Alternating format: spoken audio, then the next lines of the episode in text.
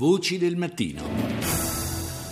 Il percorso di oggi attraverso le notizie e i suoni dell'attualità internazionale comincia negli Stati Uniti, a New York, dove un nuovo caso simile a quello di Ferguson sta rinfocolando le proteste contro i metodi violenti usati dalla polizia e contro le discriminazioni razziali.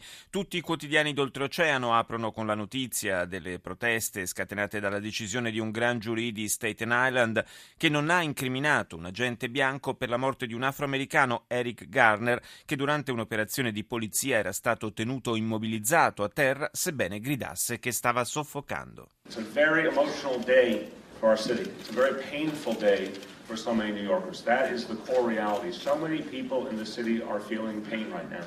È il sindaco di New York Bill de Blasio, è un giorno pieno di emozione per la nostra città, un giorno pieno di dolore per molti newyorkesi, dice de Blasio. Piangiamo la perdita di Eric Garner, che era un padre, un marito, un figlio, un brav'uomo, un uomo che avrebbe dovuto essere con noi e invece non c'è più. Ladies and gentlemen, this is the New York City Police Department. Again, if you do not comply remove yourself from the roadway, you will be placed under the arrest.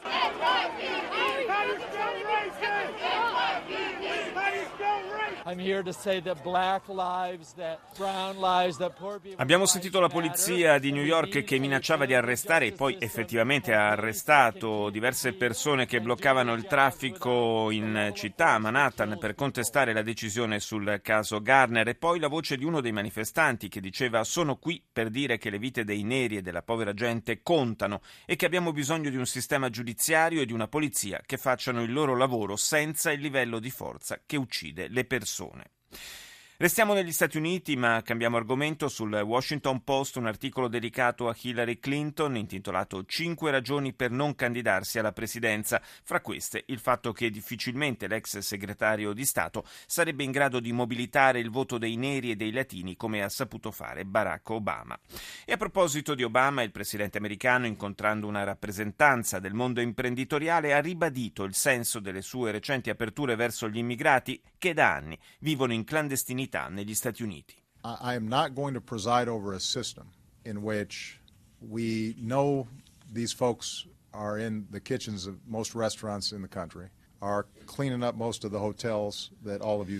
Non voglio essere a capo di un sistema nel quale si sa che queste persone sono nelle cucine della maggior parte dei ristoranti, dice Obama, puliscono gli hotel che tutti voi frequentate, fanno parte del nostro vicinato, i loro figli vanno a scuola con i nostri figli e noi facciamo finta di niente perché è conveniente avere a disposizione lavoro e servizi a basso costo, ma non diamo mai a questa gente un percorso che le consenta di diventare parte di questo paese in modo modo pieno ed equo.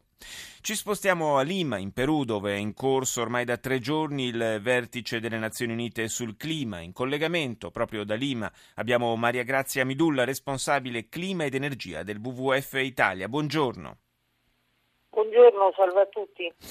Eh, Midulla, eh, vogliamo fare un pochino il punto su quello che è emerso in questi ultimi tre giorni, anche alla luce delle ultime preoccupanti notizie sul fatto che questo probabilmente sarà eh, l'anno più caldo della storia, almeno per quello che la statistica ci consente di, eh, di, di, di valutare. Evidentemente non abbiamo i dati eh, su un passato remoto, però insomma eh, sono dati comunque più che affidabili e quindi un'ulteriore pressione su quanto si sta facendo a questo vertice. Io devo dire che nei giorni scorsi ero piuttosto ottimista perché c'erano stati degli atti importanti, il, la dichiarazione comune Cina-Stati Uniti, eh, annunci da parte dell'India e tante altre piccole cose, ma insomma importanti. E invece qui i negoziati sono cominciati secondo il solito tono, schermaglie. E, procedurali che non portano ancora a discutere di un testo, perlomeno a varare un testo negoziale in modo che poi possa essere approvato a Parigi.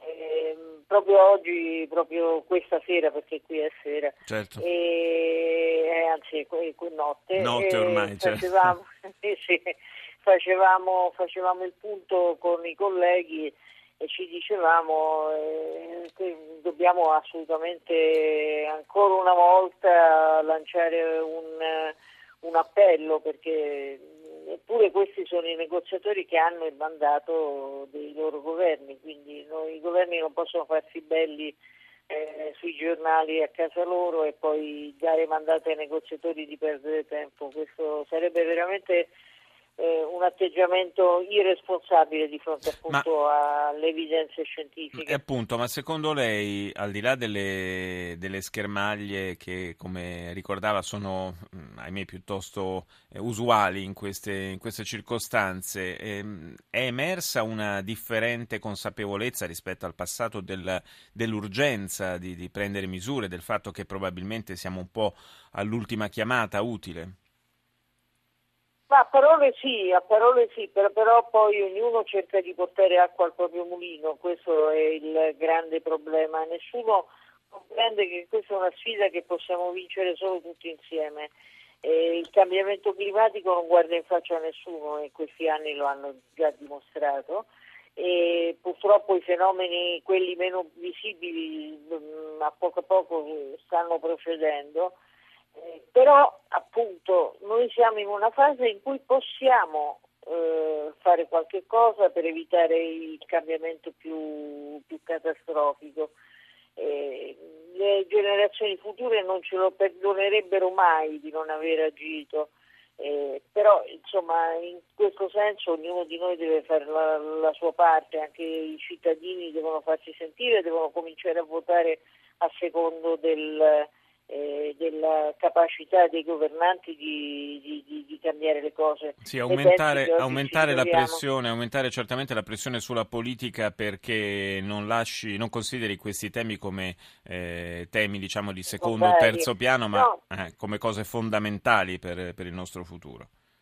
No, adesso noi, la, devo dire che il clima è un po' in cima alle agende. Oggi abbiamo avuto per esempio una buona notizia, la Germania ha deciso di confermare la volontà di tagliare le emissioni del 40% entro il 2020 dicendo questo ci porterà ad accelerare su alcune misure. Questa è una buona notizia perché in, in tempi di crisi il, la capacità di vedere il futuro è molto importante.